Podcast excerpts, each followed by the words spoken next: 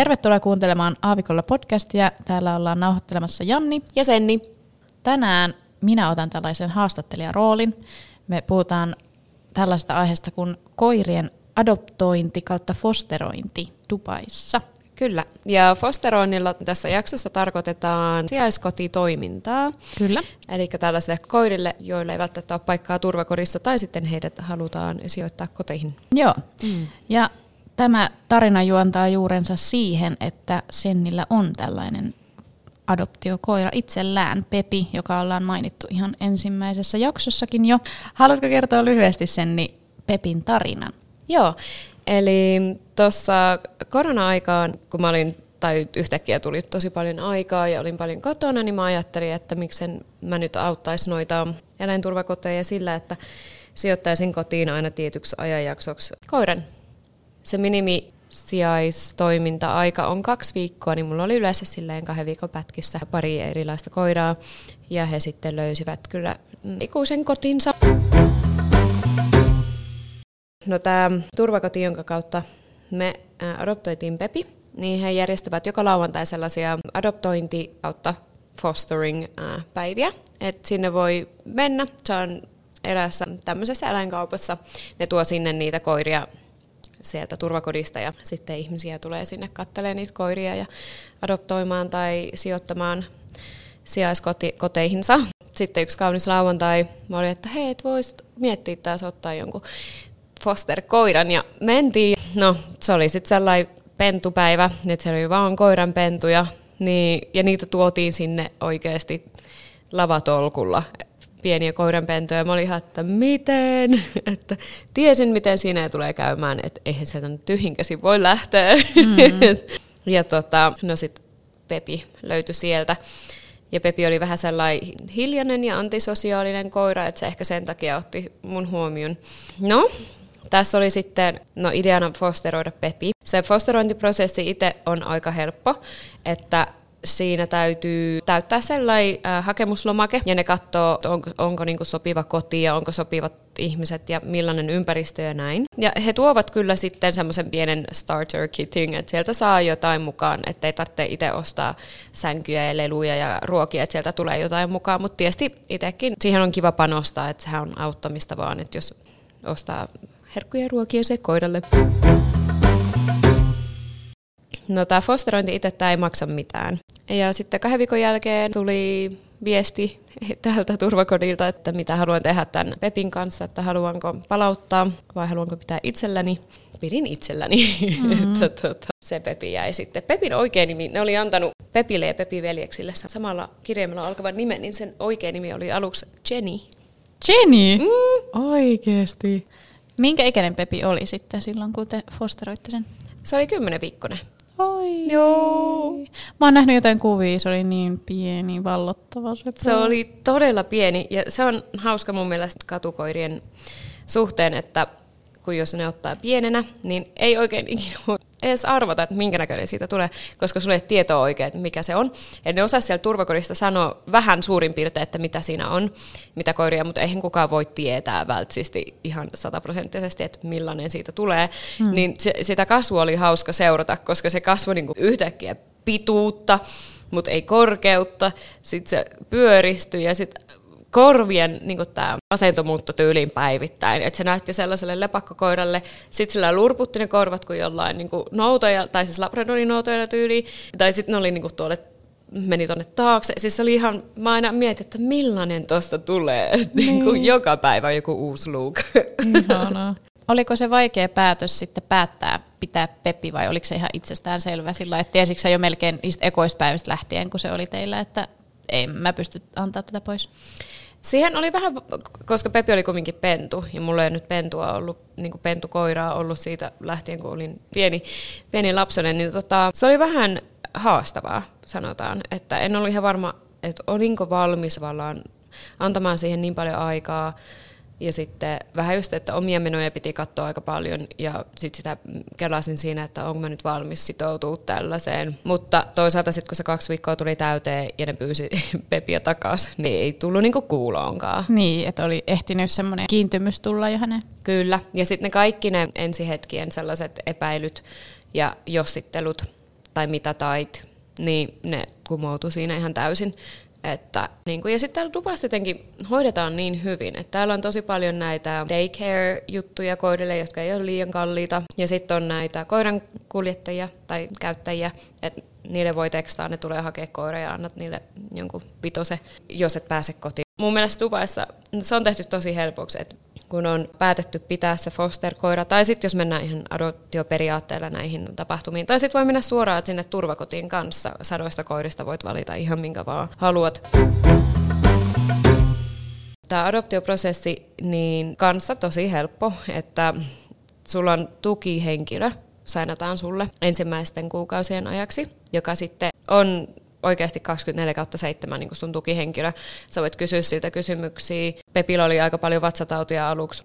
Siinä oikeasti analysoitiin ihan niin kuin kuvien perusteella. Ja hän oli aina, että joo, laita kuva ihan kaikesta ja hmm. katsotaan yhdessä. Ja se tukihenkilö tulee myös kotikäynneille, että katsoo miten sopeutuu ja millainen ympäristö on. Että ei niitä niin kuin nyt anneta ihan kelle vaan. Että aika tarkkaan ne katsoo. Ja sitten meillä oli tällainen tukitoiminta kanssa, viikoittaiset Zoom-sessiot, että siellä oli vapaaehtoistyöläisenä tämmöinen koiran kouluttaja, hmm. joka sitten piti eri Zoom-sessioita niin kuin pentukoirille ja aikuisille koirille. Ja häneltä sai kysyä kysymyksiä ja sitten otettiin paljon esimerkkejä. Hän autokouluttamisessa ja ihan käytiin kaikkia koiran käytöksestä koulutukseen tai vaikka toilet training tai sitten jotain temppuja, mitä ikinä halusit. Niin se, ja ne oli ilmaisia kanssa, mutta sitten oli myös mahdollisuus siihen yksityisiin tunteihin sen kouluttajan kanssa. Ja tiedän monta, jotka on ottanut näitä sessioita. Kuulostaa aika kattavalta järjestelmältä tai systeemiltä, että mulla ainakin oli mielikuva fosteroinnista sillä, että meet ja haet koiran ja siinä sitten oot sen tavallaan, että ei tullut mielenkään, että se on niin noin kattava, kattava palvelu. Monesti sitten kun avaan tätä foster-sijaiskotitoimintaa muille henkilöille, niin tosi usein tulee tällaisia vähän niin kuin tuomitsevia vastauksia, että eikö se nyt ole tosi cruel tai silleen aika sad, niin kuin surullista sille koiralle, että kun ne menee perheestä toiseen, niin että kannattaako sellainen toiminta, tuleeko sille koiralle itselleen traumoja siitä, että se tottuu ja saa rakkautta jossain kodissa ja sitten yhtäkkiä seuraavalla viikolla se on jossain toisessa kodissa. Mutta vastaus on jyrkkä ei, ainakin mun puolelta, koska varsinkin täällä Dubaissa siis joka päivä Mä oon noissa aktiivisissa ryhmissä, esimerkiksi Facebookissa, mitkä on, se on niin tämän Arabiemiraattien alueen niin koiratoiminta Facebook-ryhmä, nyt lyhyesti sanottuna, niin joka päivä siellä on postauksia, että on löytynyt joko, joku koira jostain tai joku pentue jostain tai on hylätty joku koira tai kaltoin kohdeltu tai näin, että niitä on niin paljon, että välillä ihmetyttää itseäänikin, että miten Mm. Voi olla noin paljon koiria täällä ja heittelee jätettyjä. Niin se fostering tai sijaiskotitoiminta, se auttaa siinä, että se antaa mahdollisuuden, että täällä on noin turvakodit ihan täynnä, että sekin mistä Pepi otettiin, niin siellä ei ollut tilaa koirille enää. Ja sitten jos sinne tulee joku uusi nuori koira, niin kaikkihan voi päätellä, mitä tapahtuu sitten jollekin vanhimmille koiralle, joka ei ole saanut kotia siihen mennessä. Niillä on määräaika. Mm. Se voi sanoa aika jyrkästi. Tämä sijaiskotitoiminta kumminkin antaa mahdollisuuden sille koiralle itselleen myös, koska se auttaa niitä sosiaalisen kanssakäymiseen muiden koirien ja ihmisten kanssa. Mm. Niin kuin auttaa tottumaan. Kyllä. Ja se on parempi vaihtoehto kuin ne turvakodit, koska turvakodit lisää koirien stressi leveleitä ja näin, että ne, se on ihan tutkittu juttu. Niin, aina antaa mahdollisuuden. Ja monestihan se sijaiskoti antaa sitten kodin sille fosterikoiralle, kun on rakastuneet siihen, niin kuin kävi Pepin kanssa. Mm. Tämä on ihan elävä esimerkki. Ja sitten sosiaalinen media, se on tosi tärkeä näissä myös, koska sosiaalisen median kautta on löytänyt monet koirat uusia koteja. Joku foster-tyyppi on laittanut vaikka Instaan jotain storia jostain koirasta, että hei, tämä on mun foster-koira ja näin. Ja sitten joku on innostunut siitä ja ne on halunnut sen ja auttaneet sen. Mutta toi fosterointi siitä vielä yksi asia, että sehän auttaa myös sitä sijaiskodin antajaa. antajaa että jos vähän epäröi, että mm, olisikohan musta nyt koiran omistajaksi, on aina halunnut koiran, niin se on ihan loistava tilaisuus testata vähän itseensä ja silleen tottua siihen ja katsoa vähän, että toimiiko se sun oman arjen kanssa. Niin molemmille win-win. Mm. Niinpä. Jos on just harkinnut koiran hankkimista ja ei ole ihan varma, että onko oma elämäntyyli sellainen koiralle sopiva, niin toi on ihan täydellinen, niin kuin sanoitkin, täydellinen väylä kokeilla sitä. Kyllä. Mm. Ja tosissaan toi, että minkä takia täällä on niin paljon noita heittelee jätettyjä koiria, niin se ehkä, ehkä heijastuu jotenkin tästä kulttuurista täällä Dubaissa, että on vähän tällaista kertakäyttökulttuuria niin kaupallisessa mielessä kuin ihmissuhden mielessä ja ties missä, että mm. et kaiken koetaan ehkä olevan semmoista kertakäyttötavaraa, niin siitähän noi turvakodit täyttyy, että ihmiset on ottanut koiran itselleen ja ajatellut sillä, että hei, että on tämmöinen tuote, minkä mä oon ottanut, Joo. ja sitten kun pentu onkin pentuvaiheessa ja vähän hankala ja sitä pitääkin kouluttaa, niin ei ole ehkä ollut valmis siihen ja sitten ajatteleekin, että hei, en mä tähän niinku, Joo. En mä, I didn't sign up for this ja sitten haluan antaa sen koiran pois. Toi on niin totta. Mulla on yksi tuttava, joka, jolla on nyt semmoinen uusi haskinpentu. Ja mä että mistä tämä on tullut, kun hänellä on niinku kaksi ähm, Saksan paimenkoiraa jo aikaisemmin, aikaisemmin ollut.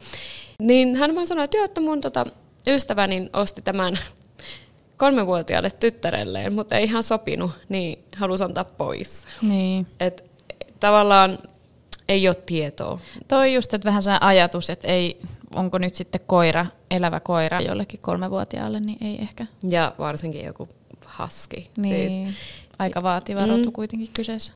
Multa monet kysyy, että sitten kun Dubaista lähdetään, niin otetaanko me koiran mukaan? Joo. Onko se edes vaihtoehto? Mm. Et ei se ole vaihtoehto. Ihmisillä muuttuu täällä just mentaliteetti jotenkin tuohon, että todellakin sellaiset niin länsimaalaisetkin ihmiset on sillain just kyseenalaistaa sen, että otetaanko koira mukaan. Silleen, että no se on perheenjäsen, että kyllä se, ei se ole edes mikään kysymys, että otetaanko vai eikö.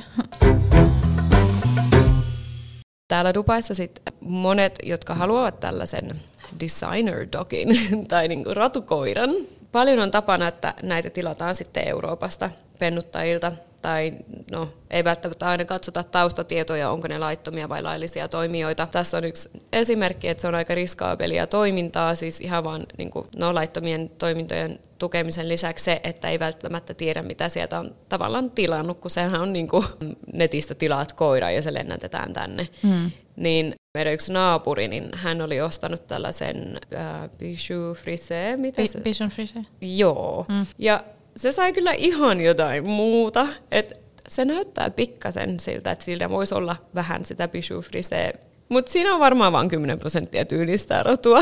että, joo, että se oli ollut pieni sellainen skämmi. Mitä? Joo, ja ehkä tässä on oppitunti kaikille, että adopt, don't shop. Niin. joo, vähän tota kuulostaa, kuulostaa sellaiselta, että en mä tiedä, jotenkin hullulta toikin, että miten sit voi tulla joku semmoinen, mitä, mistä ei ole mitään tietoa, että mm. minkä rotunen se on ja näin. Ja sitten toisaalta eihän siinäkään sit ole mitään sellaista, että koirahan se on sekin, että niin. en mä tiedä, sitten on vaan se, että sä maksat siitä kymmenkertaisen hinnan ja sitten sä et kuitenkaan saa mm. sitä sun rotukoiraa, minkä sä halusit. Nimenomaan. Voisi mainita itse asiassa noista adoptio, mitä siihen kuuluu ja paljon siitä täytyy maksaa. Niin mä voin nyt vain kertoa omasta esimerkistä, ja yleensähän nuo hinnat vaihtelee sitten sen mukaan, että jos adoptoi sen koiran, että minkä ikäinen koira kyseessä. Kallin on äh, tietysti nuori ja pen, pentuikäiset koirat. Pepistä maksettiin 1500 dirhamia, mikä on euroissa 370 euroa. Tähän kyllä sisältyi madotus ja sitten se leikkaus ja Aa, eli niin kuin noista adoptiokoirista maksetaan? Joo, maksetaan. Okay. Tai se, se ei ole sit, sä et maksa siitä koirasta, sä mm. maksat niistä kuluista, mm. koska nehän täytyy leikata. Ja se on täällä ää, ehto, adoptioehto, että se koira leikataan. Mm. Ja sitten tietysti kaikki nämä rokotukset, mitä tulee aluksi. Miten noihin turvakotitoimintoihin voisi osallistua, jos asuu täällä Dubaissa? Joo, siis kaiken näköinen toiminta on tervetullutta varmasti ja näistä osa voi olla esimerkiksi ulkoilutusta, että kun puhutaan sadoista koirista, niin apu on tarpeen ja just joku ulkoilutus voi jäädä vähän vähemmälle. Ja sitten ihan muuten vaan seura, ruoka, lahjoitukset, rahalahjoitukset, välineet ja aina voi ottaa yhteyttä näihin turvakoteihin ja kysyä, että mitä he tarvitsevat sillä hetkellä. Et ihan käytettyjä juttujakin, jos on omi koiriin, niin voi viedä. Mm. Jollekin ne on aina tarpeen. Joo. No osaako sanoa ollenkaan, että kuinka monta tuommoista shelteriä täällä Dubaissa on? En kyllä osaa. Onko niitä niinku, kun mulla on semmoinen käsitys, että niitä on joku yksi tai kaksi, niin tiedätkö että onko niitä silleen muutamia vai?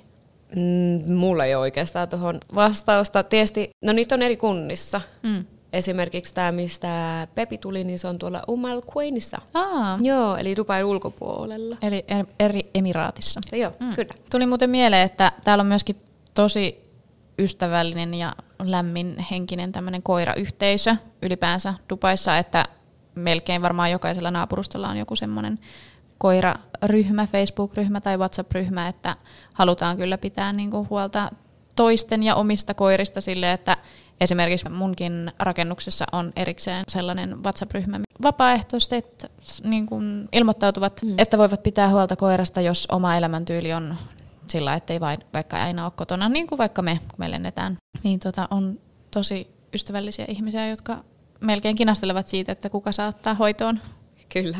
Ja muutenkin niin Dubaissa alkaa lisääntyä paljon enemmän koiraystävällisiä terasseja tai ravintoloita, kahviloita. Ja ne on yleensä sellaisia, missä täytyy olla ulkona sitten terassit, ulos yleensä saa viedä, mutta sisälle tosi harvoissa paikoissa vielä. Mutta mm, nekin alkaa yleistymään vähän enemmän. Et on muutama sellainen lounaspaikka, mihin voi viedä sisälle koiran. Eikö siihen ole joku appikin, mistä sä aina katsot, että mihin ravintoloihin saa viedä koiran? Joo, on. Eli sellainen kuin Flopster. Hmm. Sieltä löytyy koiraystävälliset paikat ja sitten se vähän rajaa sitä, että onko ulkotila vai sisätila. Ja siellä on myös paljon näitä mm, eri koirapuistoja. Täällä on aika paljon koirapuistoja kanssa ympäri kaupunkia. Ja niin, näyttää kaiken tällaisen koiraomistajalle tärkeän infon. Ja siellä on myös jotain niin kuin eläinkauppoja ja hmm. niiden tietoja. Ja, ja tämä on ihan ilmainen tämä appi, eikö? Tämä on ilmainen. Dubaissa kannattaa myös ottaa huomioon, täällä on myöskin tällaisia erilaisia alueita, missä koiraa ei saa olla. Esimerkiksi toi Marina, mikä on ehkä vähän jännä, koska siellä on tosi paljon semmoista kävelyaluetta. Öm, mutta joo, esimerkiksi Marina on sellaista aluetta, että siellä ei saa koiraa ulkoiluttaa. Näin on. Toi aina yllättää tosi paljon, kun menee EU, takaisin Euroopassa käymään ja vaikka esimerkiksi Espanjassa, niin siellä on tosi yleistä, että koira on aina joka puolella, ihan kaikkialla. Että sä menet ostarille, siellä on koirat jollain jossain ruokakaupassa tai apteekissa, tai siis ihan niin kuin baarissa Joo. ja näin. Et, ja sitten kun on tottunut niin tänne, että Dubaissa vielä on vähän sillä rajallista se, niin se aina yllättää ja sydäntä lämmittää, että ne ovat hyväksyttyjä niin monessa paikassa Euroopassakin. Mm. Osaatko sanoa hintoja noihin, kun sä sanoit noista koirien päiväkodeista, että about, kuinka paljon maksaa vaikka yhdeksi yöksi tuommoiseen koirapäiväkotiin koira vieminen? No se paikka, mihin me viedään Pepi. Kennelihinnat, eli yli yön hinta on 115 dirhamia. Ja sitten tämmöinen daycare, että viet niinku aamusta, ja ne sulkee mun mielestä kuuden aikaa illalla, niin se on joku vähän päälle 10 dirhamia tunnilta, mikä ei ole paha hinta. Eli siihen se on joku 2,5 euroa tunnilta. Mm. Et se ei kyllä ole paljon. Ja sitten toi 115 dirhamia, eli se yli yön yöpyminen on 28 euroa. Joo. Niin ei paha. No ei ole paha kuuluisia mm. hintoja. Ja ne päiväkodit on ilmeisesti ihan semmoisia mukavia paikkoja, että koirat viihtyy siellä, että heit, niin kun, heistä pidetään tosi hyvää huolta. Ja mä oon nähnyt, että ne lähettelee sullekin jotain kuvia Pepistä aina. Ja... Joo, eli No Pepihan siis rakastaa kaikki koirat, aina kun mä näen, että sinne tulee koiria, jos on Pepi heitetty sinne, niin ne tulee juosten sisään. Mm. Ja se on ihan sellainen hinku päästä. No ensinnäkin sinne ei vaan voi viedä koiraa noin vaan, että sinne täytyy olla sellainen tutustumispäivä, että sä jätät sun koiran sinne puoleksi päiväksi ja katsoo, että miten se sopeutuu, tarkkailee käytöstä ja näin. Ja jos se, se onnistuu, kaikki menee hyvin, niin sit susta tulee vähän niin kuin jäsenet, ne tietää sun koiran ja voit aina viedä sinne ja joo, Pepi rakastaa sitä. Ja ne, ne riippuen koiran koosta kanssa ne tekee sellaisia ryhmiä, että pienet ei ole sekaisin sitten jotenkin isojen koirien kanssa ja näin. Ja ne laittaa kuvia ja videoita aina. No. Aina kun mä yöpyvillä ja Pepi on siellä, niin laittaa mulle sitten jotain videoita ja niin. näin. Se on kiva nähdä. Et tosi mielekäs paikka ja ne pitää tosi hyvää huolta. Tietysti täälläkin riippuu aina, että on vähän sellaisia pienempiä ja vähän isompia kenneleitä, että sitten katsoo, että mihin haluaa viedä. Mm. Että se Pepin kenneli on pikkasen pienempi, että siellä nyt ei ole ihan tosi niin paljon niitä koiria, että se jotenkin stressaisi Pepiä. Eikö se ole niin myös, että tuota, täällä myydään aika hyvin kaikkia tosi tarvikkeita koirille kesää varten, että voi laittaa koirille sellaiset tossut jalkaan, ettei asfaltti polta, tai on jotain semmoista vahaa, mitä laitetaan tassuihin? Aa, mä en tiedä tuosta vahasta itse. En ole kuullut koskaan. Mutta Pepille on ostettu kengät. Joo. se on hauska, kun se läpsyttää menemään niillä kengillä. Minne koira sitten viedään eläinlääkärin täällä, jos tulee jotain ongelmia? Onko täällä paljon eläinlääkäreitä? Joo, kiva, että kysyit. Kiitos kysymyksestä. Tätä halusin vähän avatakin, koska tämä on ollut itselleen aikamoinen haaste. Täällä on paljon eläinlääkäreitä ja jotkut on 24 7 kanssa ja ottaa niin kuin heti vastaanotolle. Eli tarjontaa kyllä löytyy, mutta sitten löytyy se hyvä. Mm. Et tässä pitää vähän niin kuin kilpailuttaa sekin, että niin kuin hinta ja laatu vaihtelee tosi paljon. Me kilpailutettiin kahta erilaista ja kannattaa siis kuunnella, jutella muiden koiraomistajien kanssa ihan, että minne viet koirasi eläinlääkäri, että oikeasti tulee hyvä. Mä voin tähän kertoa tosi nopean esimerkin. Eli Pepiä aletettiin käyttämään yhdellä eläinlääkärillä, joka oli sitten yhteistyössä tämän turvakodin kanssa, mutta tämä eläinlääkäri oli ehkä vähän pätevämpi tekemään tämmöisiä nopeita check-appeja. Check mm. Ja just kaikki niin kuin, madotukset, Pepi leikattiin siellä kanssa. Ne meni ihan ongelmitta ja hyvin, mutta sitten jo, Pepillä tuli vähän tämmöinen vaativampi ongelma eteen, että hänellä tämä vasen etujalka ontui tosi paljon. Ja siinä oli kasvuvirhe. Ja tämä sitten Pepi vietiin tänne eläinlääkärille. Ja he sanoivat vaan, että ei tos mitään, että omega-3-tabletteja mm. Ja sitten jotain tämmöisiä nivel, niveliä tukevia vitamiineja. Että sillä lähtee. Ja tiesti pää, tai siis nämä särkylääkkeet. No sitten ruvettiin miettiä, että ei tämä niinku, joku särkylääke tähän ongelmaan, kun se niinku, näkyy ihan, että se jalka on väärässä asennossa, niin ei sitten onneksi uskottu niihin ja etittiin ihan toinen eläinlääkäri ja vietiin sitten uudelleen ihan semmoinen siis kokonainen check-up ja näin. Ja he sanoivat, että joo, että siinä on toi kyynärpään asento on väärä, kun Pepillä todettiin tämmöinen dwarfism, mikä on niin kuin vajaakasvuinen, vähän sellainen syndrooma, mm-hmm. että se ei sitten kasvanut yhtä, yhtä lailla kuin hänen täytyi, sillä jäi jalat niin lyhyeksi. Se olkapään korjausleikkaus oli sitten pakollinen ja tähän oli kiire, koska Pepi oli jo pari kuukautta liian vanha tähän operaatioon. Mutta onneksi käytiin tuplatsekkaa. Että tässä on tällainen learning lesson, että kannattaa aina, varsinkin mitä nyt on oppinut täällä Dubaissa, että aina kannattaa käydä tuplatsekkaa kaikki, että ei koskaan ota sitä ensimmäistä mielipidettä. Ja näin, ja sitten leikkaus tehtiin, se onnistui ja koira fiksattu. Joo, Joo, eli tässä oli vähän informaatiota. Jos haluaa mitään kysyä, niin Senni kyllä vastailee tuolla Aavikolla podcast Instagramin puolella. Todella mielelläni. Kyllä. Ja aina otetaan palautetta vastaan, että voi laittaa myös sinne Aavikolla podcastin Instagramiin. Tässä oli tällainen jakso tältä erää. Ensi viikolla jotain erilaisempaa sitten taas. Näin on. Moi moi! Moi moi!